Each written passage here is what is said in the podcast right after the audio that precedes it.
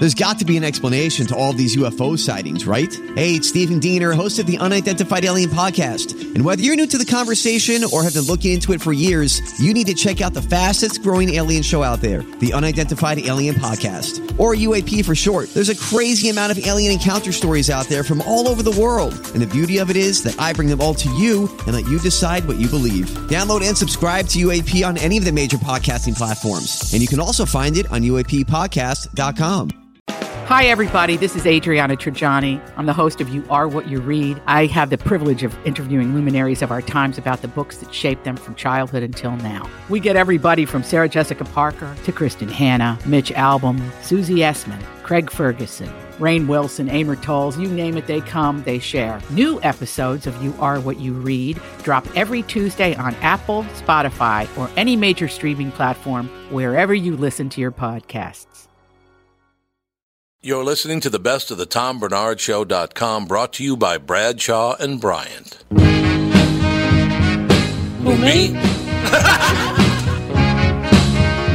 Well, I'd like to know if I was married to a horror piece of shit. you could just look at her license. My, It's a special stripe. that was amazing. Oh my gosh. Coming by sweet corn, potatoes, onions, pickles. It's not how you use them, sir. It's really sickening that anybody would be into radio this much. It is ungoddamn believable. I think I'm going to hell. I just realized that. Look at it. Tom, you're just delicious. This is why I drink. We're here today with Michael Bryant, Bradshaw and Bryant. Michael, what's going on? you know, we keep getting phone calls, and it, it's interesting because people try to handle a lot of stuff on their own, or they try to talk to the adjusters, or they wait, um, and they think maybe it'll cost them money if they talk to me. And you know, we tell them it's free to talk to us. Um, I go through what their rights are, and you know, we try to help them as best we can. We don't sign everyone up. Sometimes I just give them advice, and they go from there, and then call us back later. But the key is, is that they don't know all their rights, or they're not told all their rights by the adjuster, and that's one of the things we try to make sure that they get, you know, they get that understanding, uh, so they can help themselves and their families as best they can. And the number is Is 800 770 7008 or at the website, which is minnesotapersonalinjury.com. Bradshaw and Bryant, Michael Bryant. Thank you. Seeking justice for the injured. Bradshaw and Bryant.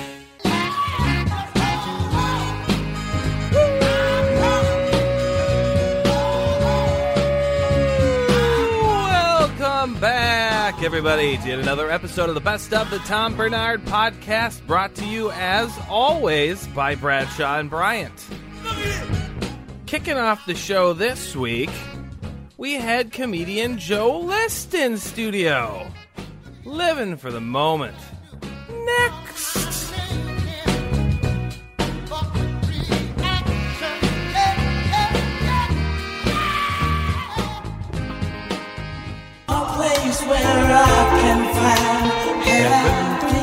Hey, thanks. Welcome back to the show.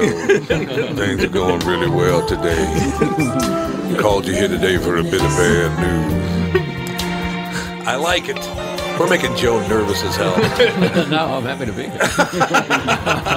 well, we're happy to have you. You don't remember this song? Yeah, I do. Ohio, Ohio players. Ohio See, I Players, tied it baby. into his oh, shirt. Oh, nice. There you go. Say, didn't the guy get killed on a roller coaster? like, oh, yeah, right. They tried to claim on the roller coaster was a song by Ohio players. Oh, and there's yeah, a person yeah. screaming as the roller coaster got down. Yeah, that person got killed. Oh, that's fun. It doesn't make any like. He fell out of the roller coaster. Yeah, they Whatever, would. I don't know. Uh, Yeah, they said was that like uh someone got murdered in the studio while Right. they were recording, and they just. yes. How does that explanation make more sense They- than They're not even scream Italian. on roller coaster? they Thank had you very one. much. Great They had one album called Skin, Skin. and she was wrapped on the cover. It was always this woman. Ooh, we like she was wrapped in a uh, boa constrictor, and they claimed that she was killed by the boa Oh, constrictor. yeah, that's right. And then Wow. the next album was called Honey, and there was honey poured all over, and she supposedly suffocated because it, Jeez. skin couldn't breathe. This you know, band killed a lot of people. Yeah, for real. My God. That's exactly right. yeah. Killing everybody. Let's kill one person per album, and then. So, what did you grow up listening to? I'm a big classic rock guy. I've always been Are a you? rock guy. Yeah, Stones and uh, Beatles and Zeppelin and the Who and the '90s rock. I came up '90s rock like Pearl Jam, Alice in Chains, Soundgarden, all those bands. Pearl Jam was damn good. Yeah, I've seen uh, Pearl Jam 41 times live. I'm a bit of You've seen him 41 times. Yeah, yeah. I, I love Pearl Jam. You ever I've see him in his hot, in his army helmet? Um, no, that was like too young for me. That was early on in oh, like, the Lollapalooza days, '92 or so. Oh, yeah, but true, um, yeah. yeah. yeah, And then I've seen Eddie Vedder a few times solo. Yeah, I love. God, that's phenomenal. Big Pearl Jam guy. Yeah. Are you like a Metallica guy too? Not Metallica as much. much. I like Metallica, like I respect, but I I just don't have the mood of like a da da da da da da da. yeah, I just don't have that. Strident. I don't know when to listen to that. You know what I mean? yeah. Like a lot of bands, I'm like I'm really into this, but I'm like I just don't have like that young anger or anything to be like Yeah, that's a problem, Joe. devil or whatever. The Not that- devil coming to get you. Yeah, not that uh, not that Metallica's devil music, but you know, like I just don't. I just realized something. When I can't sleep, it's because I listen to Metallica before I go to bed. you just made the point to me. it kind of jacks up a little bit. Yeah, yeah, yeah. No, I get it. Like Enter Sandman, if I hear it on the not that I listen I to a lot of radio anymore, but yeah, yeah, that that's great. I And, um, love that song. But there was a time when I was into Metallica. I just like I said, I just don't have. King Nothing. You like King gotten old. Nothing? That's like a that was like a little later, right? Yeah, it was. it was Um, from uh, Load. Yeah, yeah, yeah. That, Load was the one they were like everyone was like they sold out, man. Yeah, they also put like blood and sperm on the cover. Yeah, I remember hearing that also, that's and that killed somebody. Somebody drank it and died.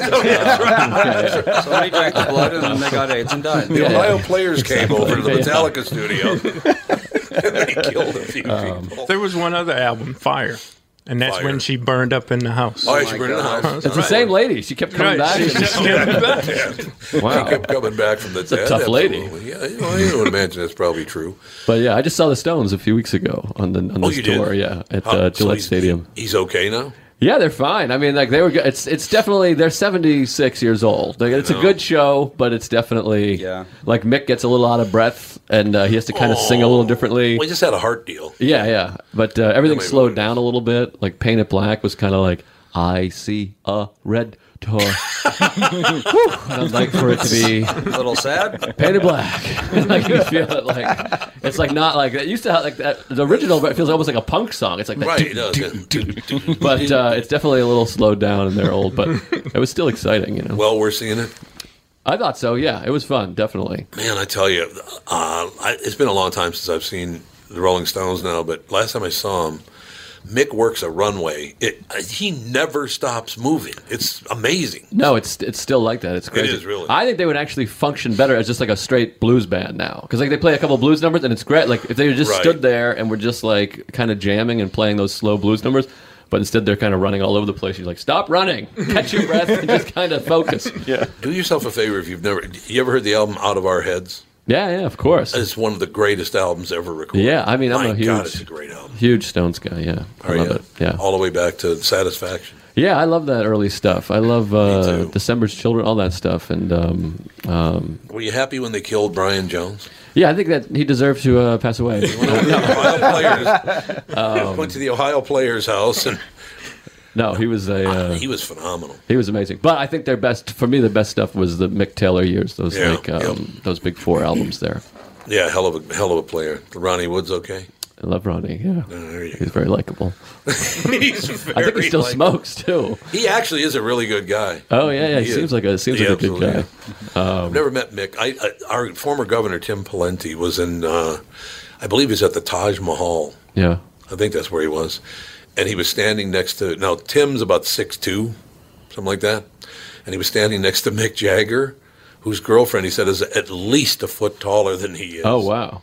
And he said Mick is about four foot ten. Oh, he's just really tiny guy. Yeah. He's got that that oh, that whole deal. I do remember now. This is I was 11, mm-hmm. and they announced this new band, the Rolling Stones. We're going to play some Rolling Stones for you. And this guy was uh, explaining the song before he hit it. He said.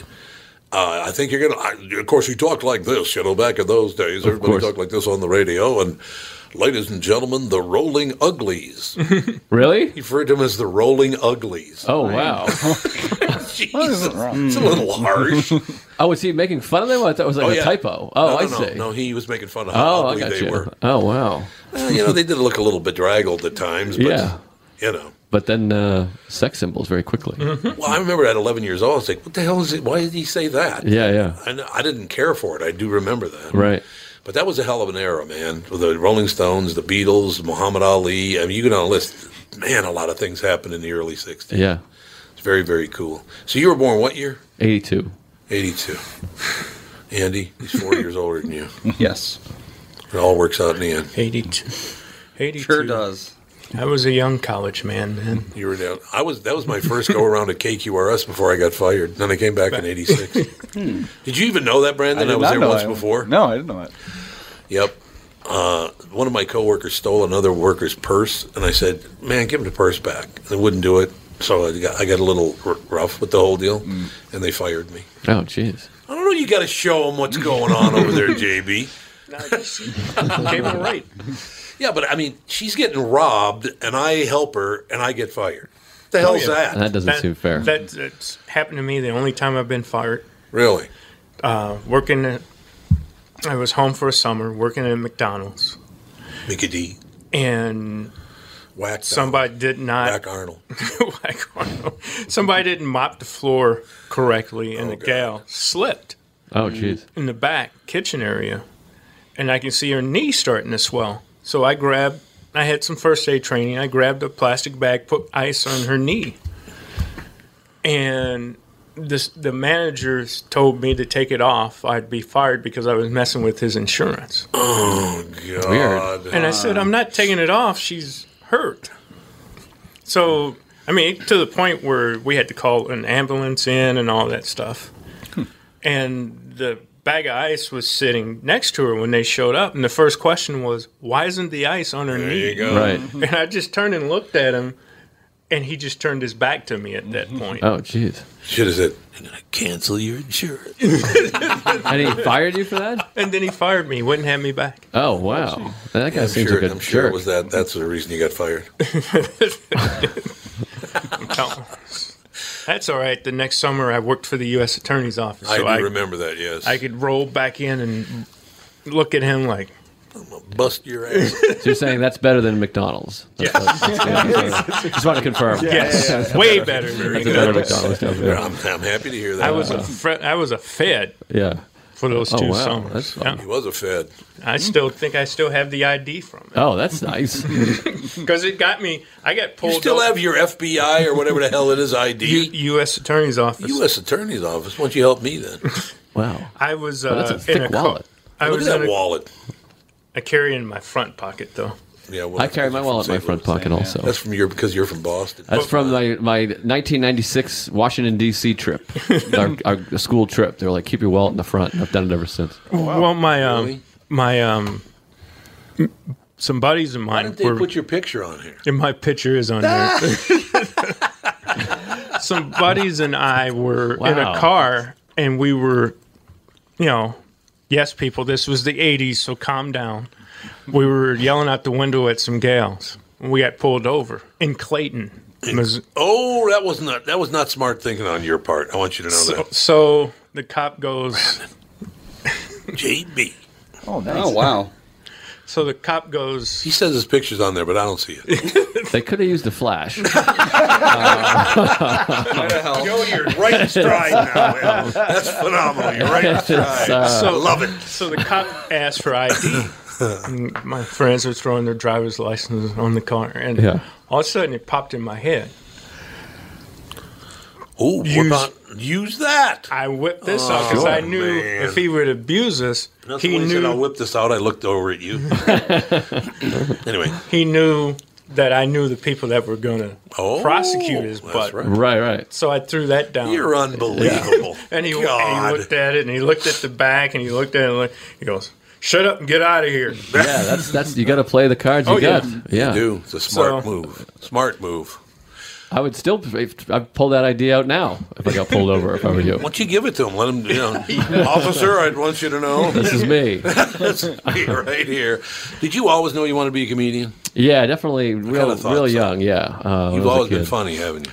I think so. Yeah, I always wanted to do it. I always wanted to be. Fun. I mean, I was really shy, like painfully shy when I was a kid. Way to break through. But um, yeah, I definitely want. I remember when I grew up, like the, the '80s.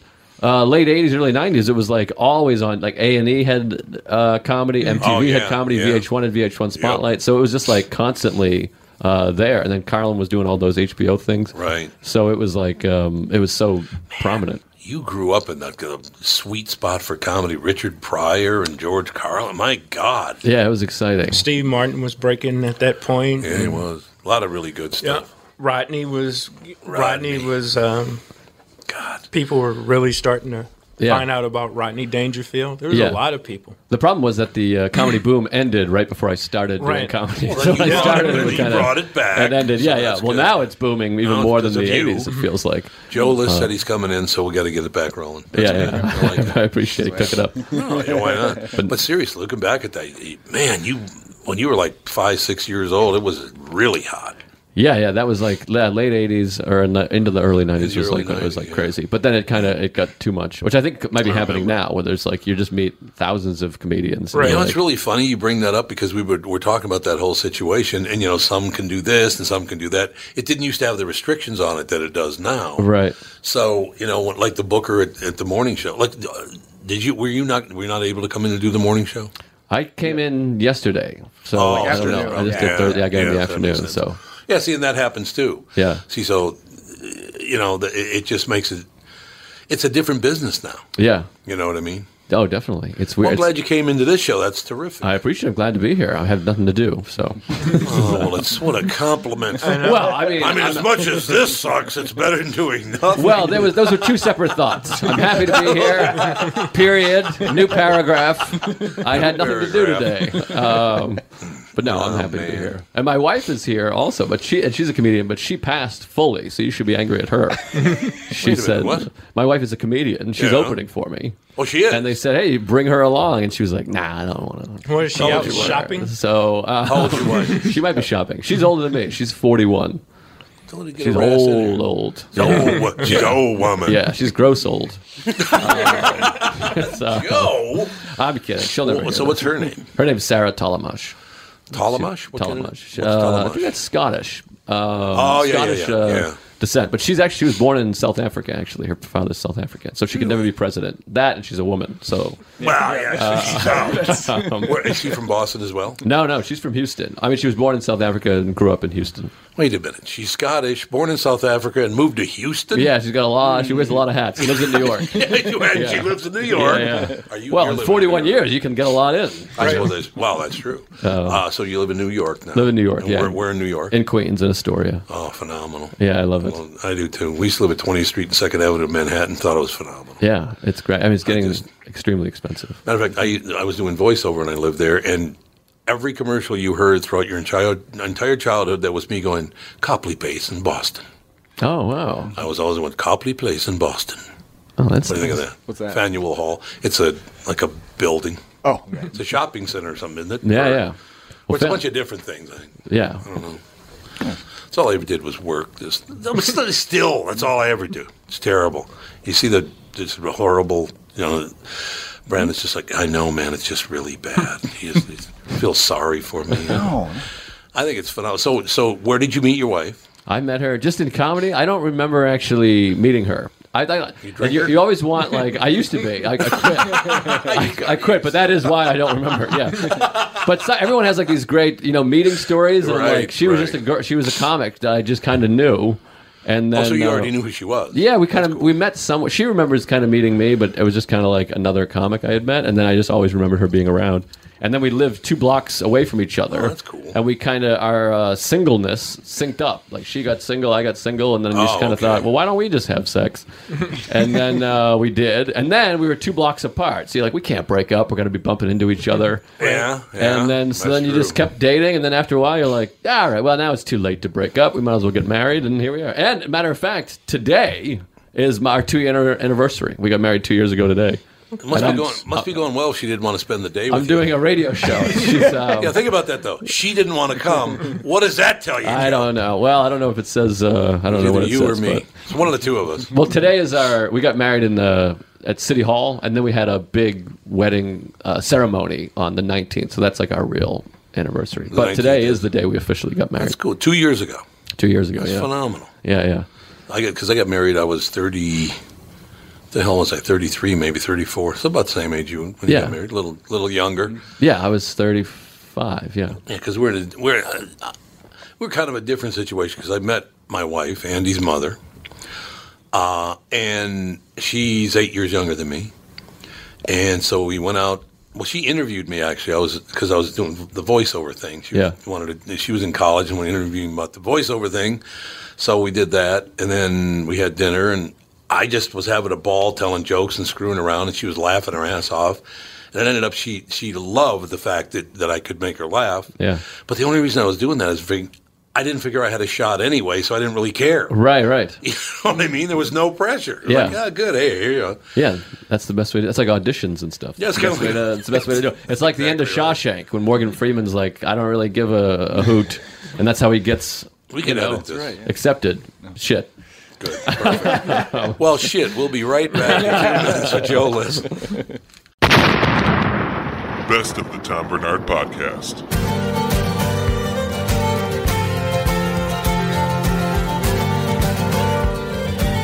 That was Joe List on the best of. We should mention the Minnesota Renaissance Festival opens this weekend. Uh, check it out. Fun, usually. Uh, coming up next, we had director Anthony C. Ferrante. From zombie tidal waves to Sharknadoes, he covers it all. Next.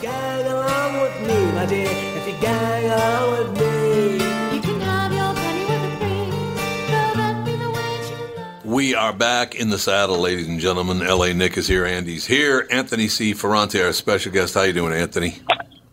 I'm doing great. How you guys doing? Doing extremely well. I just uh, this morning I, I, I did a movie trailer for Anthony C. Ferrante. So uh, you know, I told him his next movie I'll have to do the movie trailer for him. It worked like a charm. Sci-fi shark-themed Off the Deep End weekend features premiere of Zombie tidal wave starring Ian Ziering. Sci-Fi unleashes Off the Deep End weekend. It is this Saturday, August 17th, and Sunday, August 18th, featuring all your favorite sci-fi shark movies, which means all your favorite Anthony C. Ferrante movies, the real ones anyway. Right, Anthony?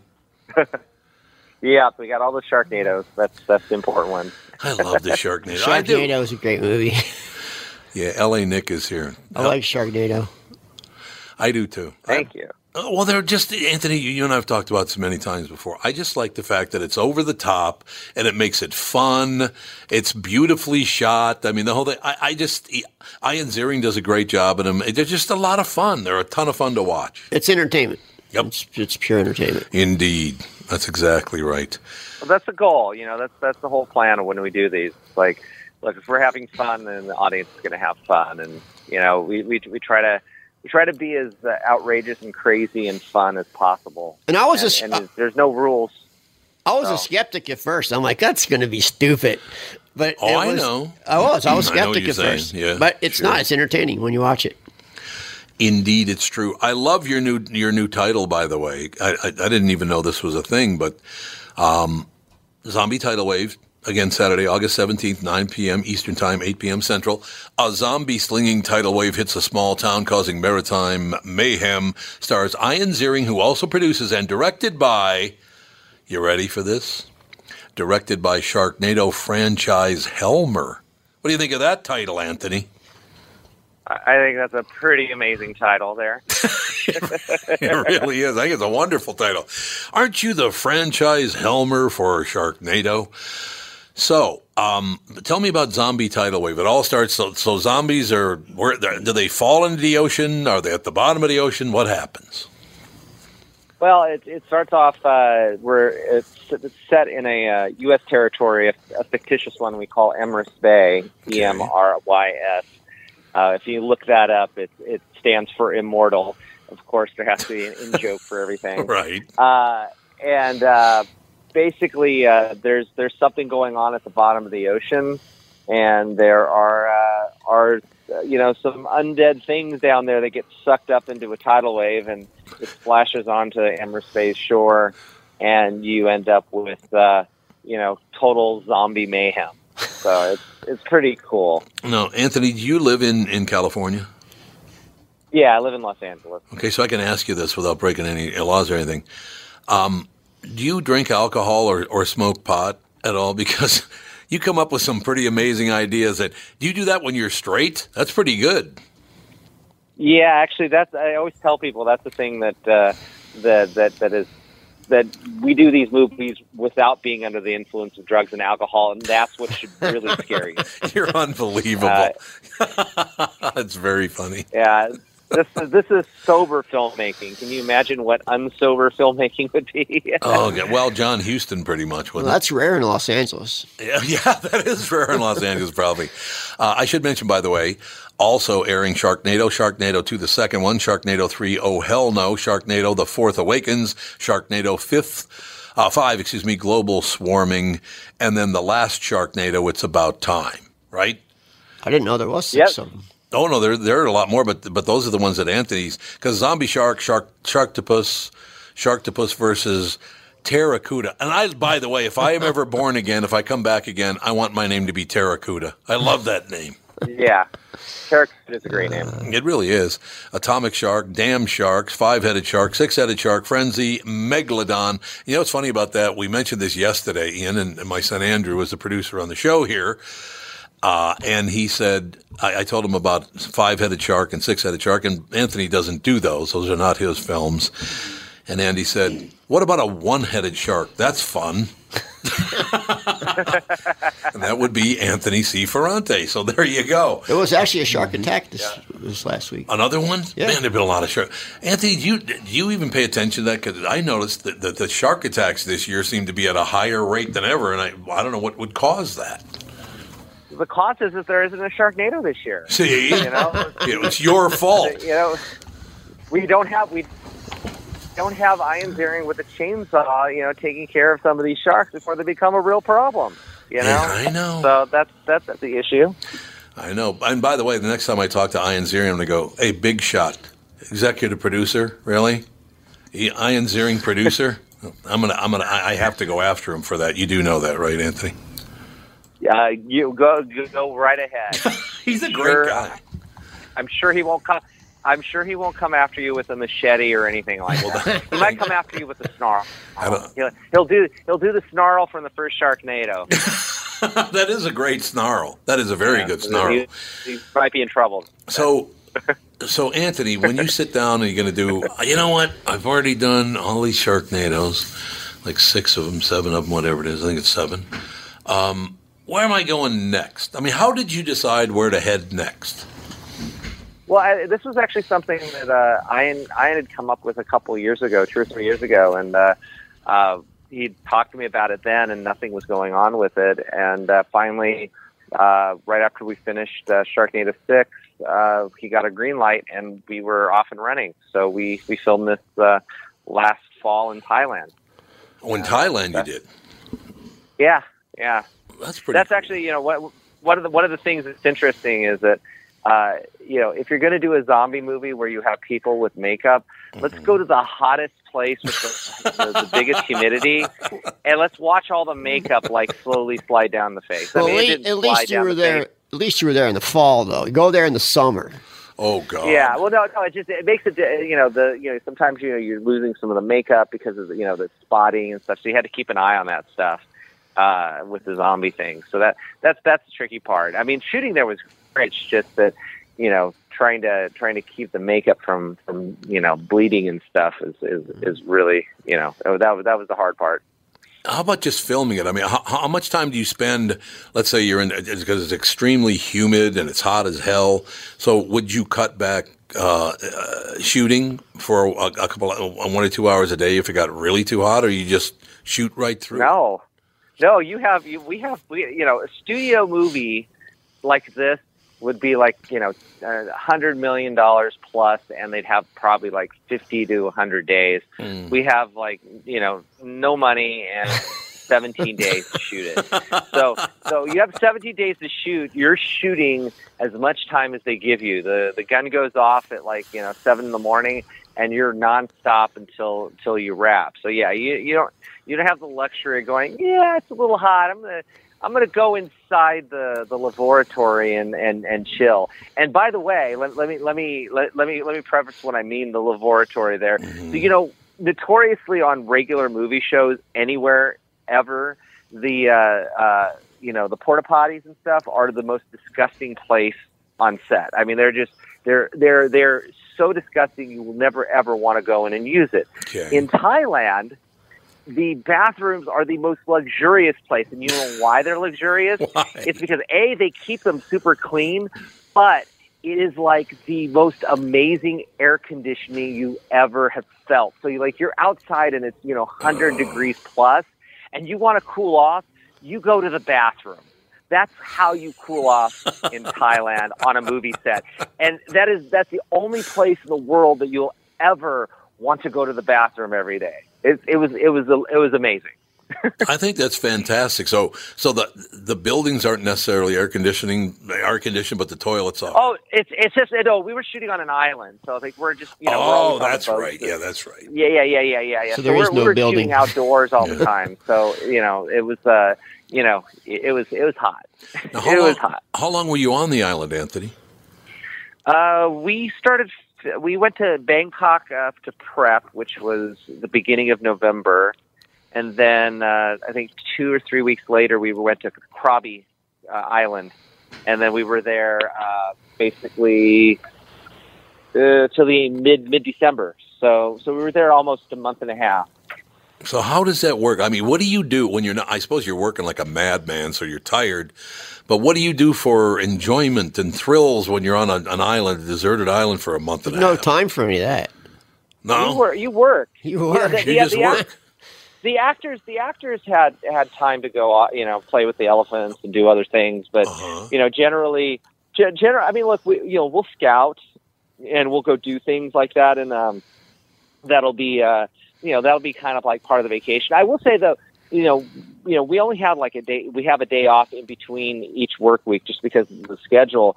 But uh, one of our days off, um, which was uh, we had to do some underwater filming uh, for the of, of the ship, and it was just you know a cameraman and you know we went out on the boat, and so we're going out in the middle of the, this island over in Krabi, and uh, it's it's like you're out, out there in the middle of nowhere. I couldn't dive because I'm not a dive, but I basically jumped into the ocean where we were, and I just kind of chilled while we were waiting for the divers to come back up with footage.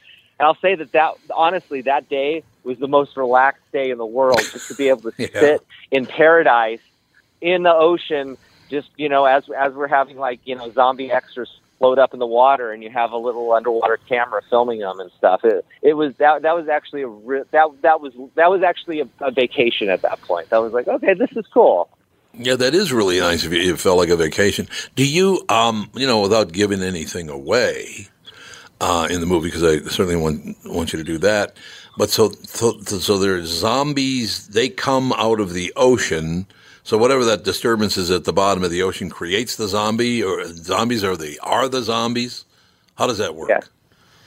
Well, yeah, yeah. There's there's something that happens at the bottom of the ocean. We it's part of the story that we, right. we reveal later. All right. They get sucked up in the tidal wave. They get deposited on the island, and then uh, it kind of turns into sort of an old school 1980s Lucio Fulci zombie movie. So you just have total mayhem on on shore, and it's up to Ian group uh, group of uh, sort of people to figure out how how they're going to do it, how they're going to stop this thing.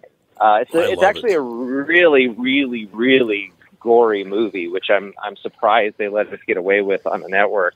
Uh, we we actually uh, we shot so much gore, and we decided to deliver to the network something for approval that was you know more than we wanted in the movie. Mm-hmm. And then standards and practices came back, and they go, "Oh, this is fine." I'm like, really? Well, we we have a we have we have a zombie biting into the back of someone's skull, literally ripping off the skull and blood like flowing for like a minute, and you're fine with it. So once they approved it, we just kind of pared it back to where we wanted it to be, and, uh, and it was good. So there was no sense. There was no censoring on the thing. It was like you know, in the '80s, this would have been a uh, uh, this would have been an unrated movie, you know, and you know, no one under 17 admitted, and and here it's like in you know, 20 2019, ah, it's Times fine. are- times are Some- changing. some- someone's head. We we had this great zombie head explosion. I mean, it's it's just gorgeous. It's this really really amazing, and uh, we got to show as much as we wanted of it. So I, I love that. Have you thought about doing a Sharknado game? Ooh, I like Because it. there's big money in games, you know. Well, they do have a slot machine, but I'll I'll up, I'll, I'll I'll I'll raise your uh, game and uh, I'll give you an amusement park. So I went to Malaysia last week, uh, and uh, they uh, there's a, a, a park there uh, called Sunway Lagoon. It's a it's a water park and it has some rides.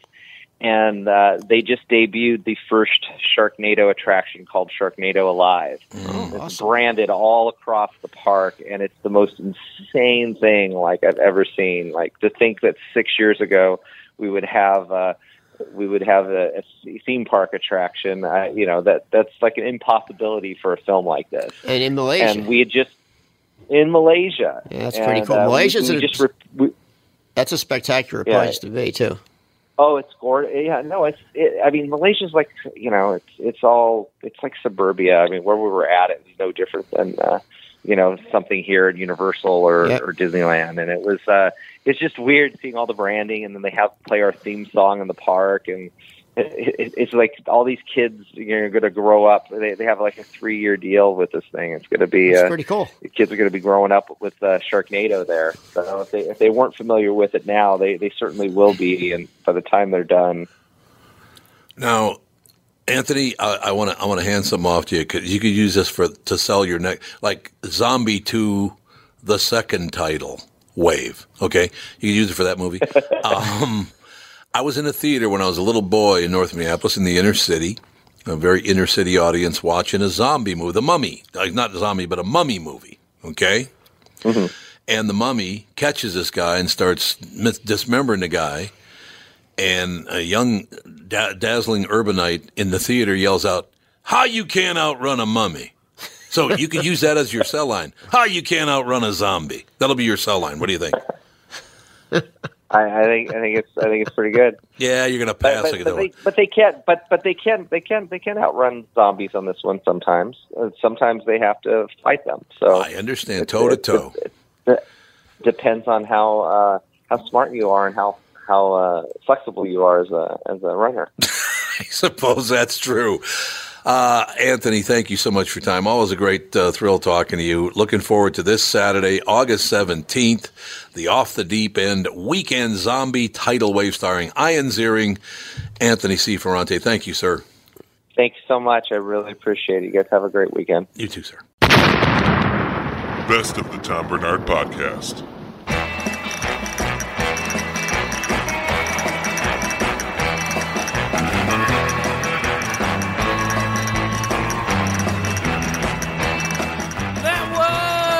Was Anthony C. Ferrante on the best of. Coming up next, closing out the show, we're opening up the uh, vault.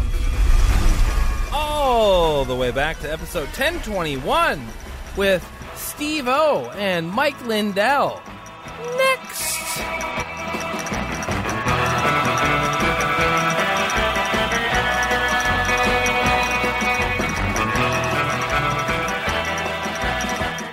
We are back, ladies and gentlemen. Steve O at Rick Bronson's House Comedy tonight. Two shows tomorrow night, two shows Saturday, and a show on Sunday. Mike Lindell in studio as well from My Pillow. I was thinking of suing him before the end of the show, but you know, I got to get the right amount where you'll just pay me, so I don't Right, have right. to actually sue you. That's the It'll be way just- they all do it. That's the way they all do it. I have to bring some up to you, and I, you know, no pressure. But I want to take you someplace in North Minneapolis. You and I need to get in the car someday and go to North Minneapolis. There's a place over there, and I'm not a, uh, you know, I'm not a really religious guy. I grew up Catholic, and I certainly wouldn't, uh, you know, I'm not smart to tell uh, enough to tell anybody, oh, you're doing it wrong. You know, it's whatever makes people happy. That's what I don't understand. So, I- you know, there's this church over there that invited me to one of their services, and knowing that I'm a heathen, you know, they already knew that. But it's a it's an uh, it's a black church. Even Tevin didn't pay attention, but you're really not paying attention. What? Sorry. He said the word black. You're supposed to pay attention. Whenever I say the word black, you got to perk up. Black Church, North Minneapolis. Black Church it. North You got it. Minneapolis. Very good, Tevin. Uh, it's called Holsey Christian Methodist Episcopal, but I didn't know they put all that stuff together. Right. But they invited me to come over because I grew up in North Minneapolis and I love North Minneapolis. Mhm. And any way I can help them, you know, when the tornado hit, I offered my help, Mhm. and the mayor didn't even bother to return my call. And then uh, uh, the supermarket, our family, that gave us credit when my mother didn't have any money to feed the family. The supermarket gave us credit, burned to the ground.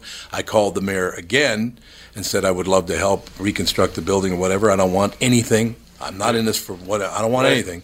Never return return my phone call. Really? So the, this Holsey CME called me, and Reverend Hester, by the way, Tevin, you'd love her. She's about four foot ten, but you would not want to piss her off. I can promise you that. She's phenomenal. She brings all these homeless people in for the services, feeds them. This is the sweetest woman on earth. And I sat there, and the bishop was there, and the elder was there, and and Reverend Hester was there, and they have all these homeless people, and these people are poor, man. I mean, poor, poor people. These are people I grew up with, you know. And I'd love you to go over there and meet her because she is inspiration. You would I love her. absolutely would. You know, this is Yep, coinciding with the. You know, I didn't. Uh, I'm. I, I will tell this now. It's on a separate separate platform here, but the. Uh, I, my foundation launched this this month in Mm-hmm. 75 countries, and then here in Minnesota, and we help the poorest of the poor, the Right. homeless. That's the squares talking that are on there, 100 percent of the money goes to them, and then you hear back from them. Right. What a difference you made in their life. It's a what a concept, right? Right. Where all the money that's over here that my pillow's covering, and we have other entities. People, huge companies are jumping on board to pay the overhead. So there's no overhead for. So if you give, if you're a Yeah. giver, you help this. And we were working with all these organizations here in Minneapolis, and she would put her right on there and get. We're working with all these other ones where we're getting where we need to hear where the homeless are, where the needs are. Right. And and These people would I would really love need to your do help, that with man. you. I would go over there anytime. Um, let's wait till after the eighth. Steve, oh, you'd love this. These people. Yeah, I'm a little okay. busy. Yeah, you're a little busy now. Uh, we can take care of that. I honestly got uh, so I go over there and and and, the, and I told the bishop, I said, man, you got to get some more enthusiasm. He did a speech, man. It was fiery as hell. It was phenomenal. So he did a speech, and I'm talking to him afterward. Mm-hmm. But during the his whole sermon was what, what you guys both talked about earlier. His whole sermon was on, I'm glad I'm not who I was yesterday and that I am who I am today. Mm-hmm. It was not over the top with politics or Absolutely even right. religion or anything. It's mm-hmm. just about, hey, don't worry about it. Somebody might call you during your show, right. then you have to turn it off. Uh, but, but the whole idea was, I'm glad I'm not who I used to be and that I am who I am today. And that's message all these homeless people, and they got alcohol problems, they got all kinds of problems. Man, I saw several, not just one or two, several grown men bursted into tears. Right. These people are dirt poor. They would love it if we could. You know, and you know, it's a story like when my I have a documentary come out. I even have a, a book called, uh, you know, I'll tell it here. It's uh, it's called What Are the Odds. This book is give is such a story of hope because you know this isn't you know for for you know for yourself, Steve, or whatever. You know, you you know we have these addictions. There's people need to have hope coming out of them. You just can't go, okay, I'm not doing the drugs anymore, but uh, the pain's still there. Yeah, you know, you got to have some hope. You got to have some, and you and to give people trust. You know, to, Yeah, it's hard it. to. How long did it take people to trust you? You know what I mean? I still don't trust I get it. But That's you know what I mean. It's it's you need those things coming out at least to have some some hope and and uh, and some faith that things will change. You know, and to and to get you know, and that's another thing too with you know treatment centers nowadays.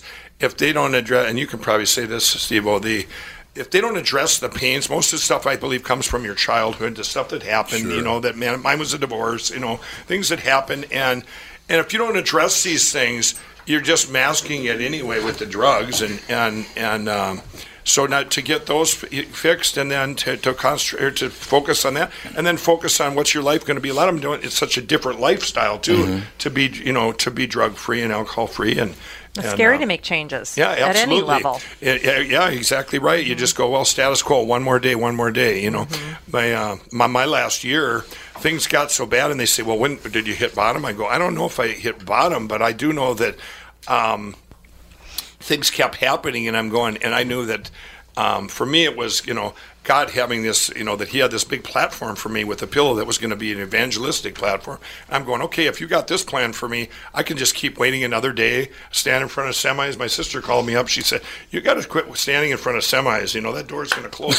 Someone else is going to be picked up." Yeah, well, there is that. and uh, you know, my my prayer was on the last day. You know, I was a little different because I didn't go to treatment, but I just had a prayer. I said, God, I want to wake up tomorrow morning and never have the desire again. I don't want to have the desire for um, cigarettes, alcohol, uh, and drugs. And I woke up the next day and I'm going, wow, something's different. You know, it was it was you know prayer was answered. So I've had to kind of Oh, you know, I've, and I've kept my kept my word going. Okay, this is what I'm going to do. This is my giving back. You know, to helping people with the you know with addictions and stuff. I think it'll be great. They'll, it'll be great. They're going to would love, to. They are going to yeah, love yeah, that. yeah. Just anybody paying attention to them, because Mhm. everybody ignore. Everybody likes to talk about, oh, we're reached. You know, we're doing this with you know, all these politicians, these Right, bullshit right, politicians. We're going to help the black people, and we're going to help the, this, the, the Spanish people, and it's all bullshit. Mm-hmm. It's not true in the least. They don't help.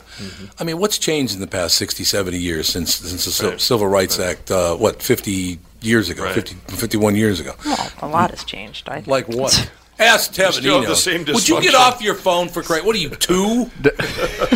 Close. Like a little child. There have been a lot of changes, man. Yeah, There are a there lot of things we're not allowed to say now. Right. Right.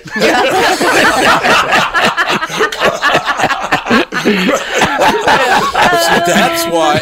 That's what I, I love about your comedy, Steve-O, is because you do understand, you do get it, and that's where your comedy comes from. That's why I love it. It's very, very honest comedy. You know, well, lots change. You can't do a damn thing anymore. Can't make eye contact You're so not many making eye contact. You know when you do when you do Tom when you talk about you know I'll definitely go there with you. I've done I've done talks now like at uh, Union Gospel Teen Challenge at- where I went in there and talked. The addicts they can all relate. It does give them hope, like Steve-O's story, my story, where you where they see Oh, things yeah. where people, wow, there is success, and you're still, you know, my friend, the last month before I quit, I had to ask him. He came out with me. His first guy I ever did cocaine with, twenty some years ago, and he had been clean for three years. And uh, Dick came over and he just out of the blue, and he and I said, you know what? I said, is it boring? You know, I, to ask him these questions that only you know I had to hear from that. You know, all these questions. Is it boring? How do you, you know, did you didn't you have questions like that? See, was it going to be, you know, was it going to was I going to be bored or you know, are you? Yeah, I think for me, um, in, compared to what I had, what had been normal for me, which was it was impossible to get through a day without just creating such wreckage and and, and Yeah. bringing about such shame and, and, and remorse, regret, and humiliation that uh, boring would have worked. boring, boring was okay. you know? I guess there's that. Right. Uh, like you know when when I when I describe uh, sobriety uh, to to people who who are thinking about it, I I, I, I, I make the comparison to, to getting into a pool. You know, like if you go to, to a pool a lot of the time, you know, like you stick your toe in the water, that water feels cold, man. You know, it feels you stick your, your hand in, it feels really cold. Yeah. You think, man, and so like uh, if you're gonna like, sort of tiptoe and walk in slowly, that's kind of torturing yourself, and it's not, uh, you know, you're not really gonna gonna get all the way in. The way to get in is to just to jump in fully, all the way in. Wow. Now, when you jump into the pool, it, it feels cold. There's no way around that. You know, it feels uncomfortable. But if you can just stay in there, you find in a very short time, in a very Yeah. short time, your body acclimates, and and, and and and really very quickly you think to yourself, "Wow, it's really not that cold in here." I wonder, you know, it's like a Wow, that's You a know- great analogy. Are you going to sue me if I use that?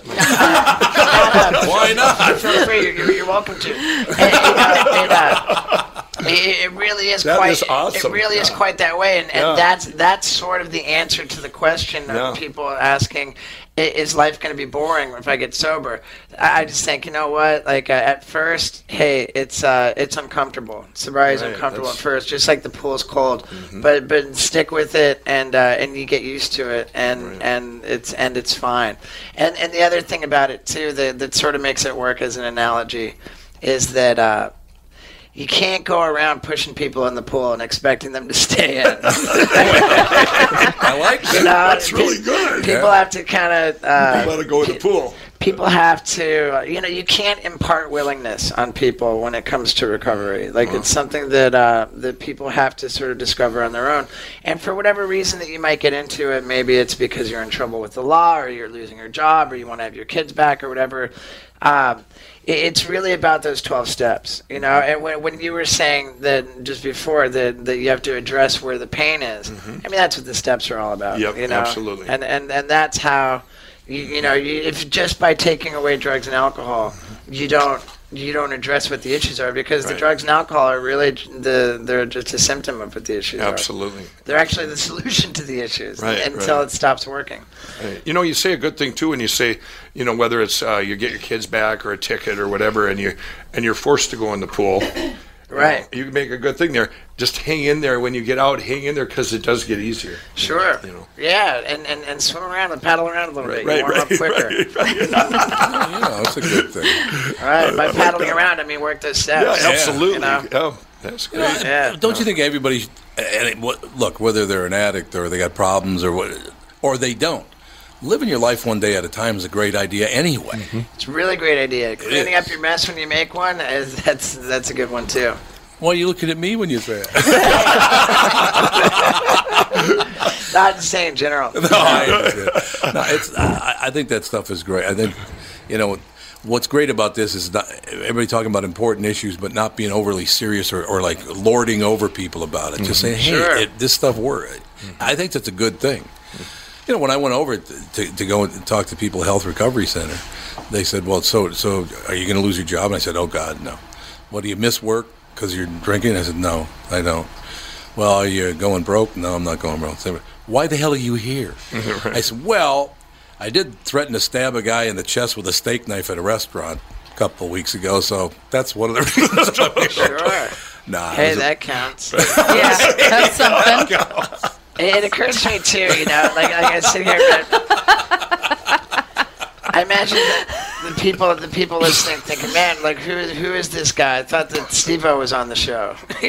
but you know, the last time you were on the show, you revealed something that you said you had never talked about in public before. Well, I remember going into uh, to a lot of the history of uh, of you know like how, how the Jackass started. Yeah. Yeah. I remember it being a really interesting uh, conversation, and and, and, and, and and I enjoyed it a lot. You, you talked about a, uh, a zine, or was it a zine, or was Big it Brother- yeah, actually a Brother. magazine? Right, Yeah, yeah, uh-huh. And the whole history of Steve Rocco. I remember it well. Yeah, it was phenomenal. Um, but yeah, you know, it's so, it's so funny that when, when I went to rehab, because like my life is a little bit like of a double life almost. You know, it's like Mhm. uh, Yeah. I'm, I'm this crazy maniac guy who, who, you know, sort of risks life and limb and is outrageous and does this, uh, you know, crazy one man show that really celebrates my craziness. And at the same time, I'm, you know, sort of uh, like eh, this man in recovery who's sort of thoughtful and, and really concerned with uh, Very caring doing guy. doing the right thing and, Yep. and sort of being healthy in, in, in all respects and on a spiritual path. Um, and I didn't get to a place where I could kind of be both easily or quickly. You know, when I when I was in, in treatment, when I first got sober, I, I, I didn't know if I could. Uh, if I could continue to pursue a career in the entertainment industry, because Sure. you know, like to be so so kind of ego driven and and and you know in the spiritual sort of, you know, it, just, just seemed at odds. And the, the first thing that I did to kind of uh, you know sort of test the waters of working in entertainment was was the show Dancing with the Stars. Yeah, right. And and boy was that. Uh, I remember. I remember when the idea came up. It's like, hey, you know, like uh, I think I'm going to do this because it doesn't require me to travel. You know, I don't have to go like uh, where I'm going to be like in some kind of faraway place and, and no support around me, and, and maybe something will go wrong. Uh, I can just, you know, I, I was able to do my rehearsals just down the street from my little halfway house I lived in. I'd, I'd tape the show locally, and I didn't have to do anything particularly crazy or, or, or risky. And uh, so I thought, okay, I'm going to do it. This is great. And then I, I wind up, you know, like it, it dawns on me in a terrifying way that, uh, wow, I'm actually going to be on live TV in front of 20 million people doing something I'm terrible at. doing something I'm genuinely terrible at. And, and, and I remember, I remember I was in my little bed in my halfway house, uh, you know, the night before the the uh, you know the first episode looking up to the ceiling and thinking, I can't do it. I can't do it. Ah, I wanted to back out. And and in hindsight, I think uh, it's amazing that that there haven't been people who just got scared and backed out on, on the first day. I think everybody went through with it. But the first week, I got uh, I got injured. Um, you know, like uh, I, I like hurt my back a little bit, and I was on the show with uh, Steve Wozniak, who Sure. he, he built the first Apple computer. So this guy's like a billionaire. It's like what he's on Dancing with the Stars. He was the only guy worse at dancing than me. Thank God for him, right? and, uh, and and we were both, I think, endearing, like like endearing and, and sort of lovable characters on the show. I think it was great. Now I, I I went to Steve Wozniak and I told him this is, by the way, the most hilarious story ever. I went to Steve Wozniak and I told him, hey, you know, I hurt my back. And so my backpack, uh, I want it to be lighter because it's straining me. So I told Steve Wozniak, I'm thinking about buying a MacBook Air so that my backpack will weigh less. Right. Now, what does he say to me? This is so awesome. He says, "Oh, cool. I'll go with you to the Apple Store. You can, you can, uh, you can use my ten percent employee discount." We'll ten give you percent employee discount. Oh, the generosity. I, I couldn't turn. I could not turn that down. I just thought that was so funny. So, Oh my gosh. So I met up with Steve Wozniak at the Apple Store. I, you know, and and, and, and I picked I picked out my computer. He he uh, Oh, that's he, got, he, he he called over the, the, the guy on the floor. You know, the sales guy. He says, "Oh, this is my The friend. He's gonna he's gonna buy yeah he's gonna buy this computer. He's gonna use my my uh, my employee discount."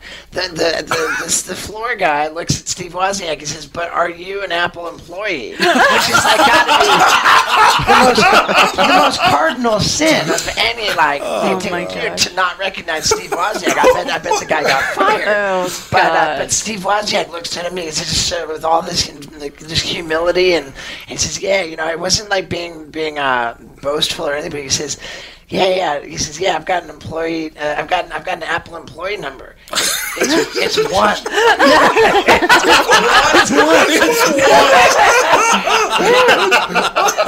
That's phenomenal. I know, and and uh, that that whole experience, it was it was just so, it was un- uncomfortable as can be being on Dancing with the Stars, but uh, but sure enough, you know, I I, uh, I kind of navigated. I figured out the next project to come along was Jackass 3D, and Mhm. I did not really have my voice yet. You know, I mean.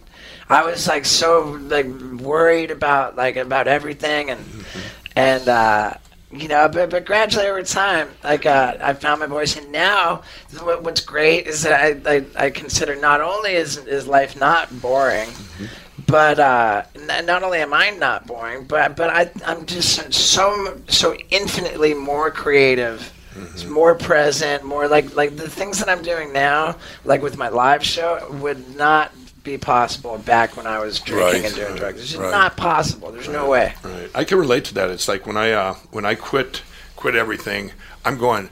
I couldn't talk to two people in the same room. I mean, I, you know, like I'd have my employee meeting, and I'm going. There would be six of us. I'm going. Okay, can we do two at a time? You know, because uh, I, I I figured out I'd always had cocaine or a crutch whenever I'd been in, Oh, in right. public. You know, I had bars when I owned my bars. I would show off. I mean, I'd blow firecrackers off my head. And, you know, I mean, you guys, I'm, I'm Right. going, man, I was doing those things back in the bar days. You know, all these different things. Sure. And, and you know, as I show up, and then all of a sudden I find out I'm, I feel like an introvert once I quit the drugs, and I'm going, okay. I know the last thing I'd ever think I would be doing would be speaking in front of you know Yeah, right. people, and I'm Right. and um and everyone's going, "What do you mean you were you were actually shy?" I go, "Yeah, if I didn't have my drugs, but I always had the drugs." You know. Uh, but do you guys have to get going, or can you stick around for a while? Yeah, I'm not necessarily in too much of a rush. I do have to get back to bed. I mean, somebody get you a pillow. I just want to go. take about an eight-minute break here and let let things uh, separate. Could, so if you guys can, can you stick around? Yeah, yeah. yeah. I think this is fascinating because Sure, people are hearing stuff Yes. here that they're never going to hear anywhere else. No. I love this. he goes, right. no, no, they're not. You don't mind? We'll take Yeah, an I eight-minute break mind. and come right back, and then whatever time you got to go after that, so you can go back to bed. I'll get you a pillow. it sounds good, man. we'll be use right this back. in employee eight minutes. discount? Yeah. Hey, my, my Tom Barnard podcast number is number one. That's one of the greatest stories I've ever heard.